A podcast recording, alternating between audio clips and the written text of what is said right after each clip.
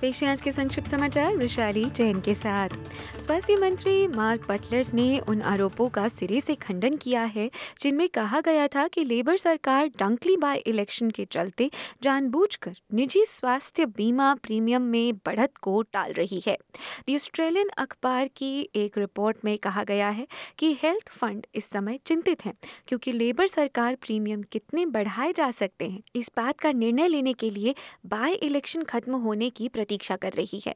Health insurance कंपनियों को federal सरकार को अपेक्षित बढ़त का एक प्रस्ताव प्रेषित करना होता है, जिसके बाद सरकार इस प्रस्ताव का आकलन कर ये समझाती है कि ये बढ़त उचित है या नहीं।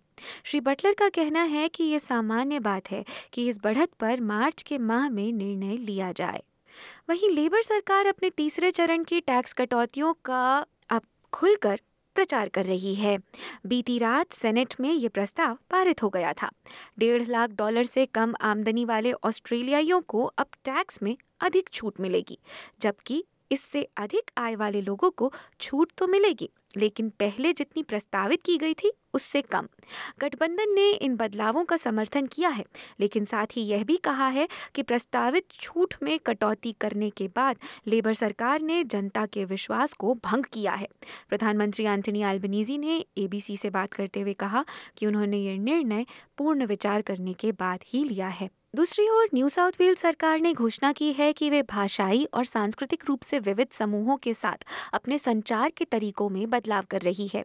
राज्य सरकार का कहना है कि बहुसांस्कृतिक विभागों में अपनी गहन समीक्षा के बाद उन्होंने नए रास्ते निकाले हैं, जिनसे बहुसांस्कृतिक समुदायों के लिए विज्ञापन तैयार किए जाएँगे। 2023 multicultural media and policy review में 10 सुझाव दिए गए हैं। और राज्य सरकार ने सभी सुझावों को स्वीकार कर लिया है। पिछले सप्ताह संसद की सुनवाई में मल्टीकल्चरल न्यू साउथ वेल्स के मुख्य सचिव जोसेफ लापोस्टा का कहना था कि राज्य के स्वतंत्र मीडिया संस्थानों के साथ हुए विमर्श के बाद ही ये सुझाव प्रेषित किए गए। वहीं फेडरल सरकार सोशल मीडिया इन्फ्लुएंसर्स और खेल सितारों की सहायता से नौजवानों में वेपिंग की आदत को काबू करने की कोशिश कर रही है। वेपिंग सुधारों के अंतर्गत सोशल मीडिया पर भ्रामक जानकारियों के विरुद्ध विज्ञापन के लिए ऐसे सोशल मीडिया इन्फ्लुएंसर लाए जाएँगे जो 14 से 20 साल की उम्र के नौजवानों में प्रचलित हैं। ये अभियान नौजवान ऑस्ट्रेलियाइयों के लिए बनाया जा रहा है, जो ई सिगरेट की लत में सबसे आसानी से पड़ सकते हैं।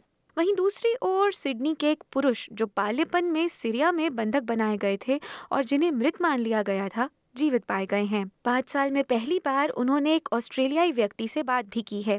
यूसुफ जहब करीब 12 साल के थे जब उन्हें 2015 में उनके परिवार समेत सीरिया में बंधक बनाया गया।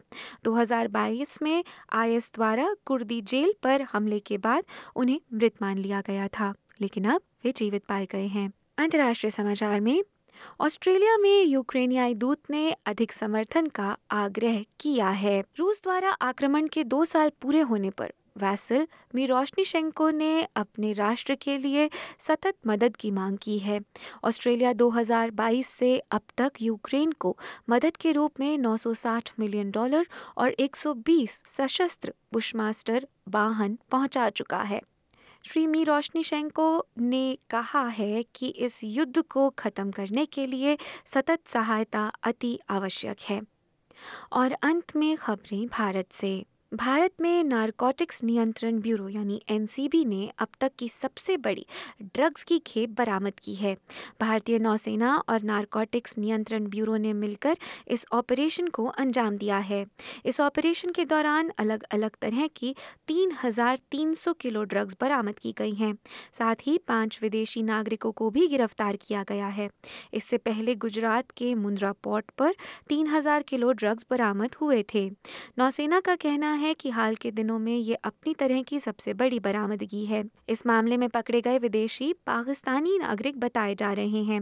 निगरानी मिशन पर P eight I L R M R विमान के इनपुट के आधार पर इंडियन नेवी मिशन पर तैनात जहाज़ को तस्करी में लगे संदिग्ध को रोकने के लिए डाइवर्ट किया गया था। भारतीय नौसेना के मुताबिक पकड़ी गई ड्रग्स ईरान से लाई जा रही थी। इसकी सूचना मिलने के बाद भारतीय नौसेना और नारकोटिक्स कंट्रोल ब्यूरो के साथ एक संयुक्त अभियान को अंजाम दिया गया, जिसके बाद ये बरामदगी हो सकी।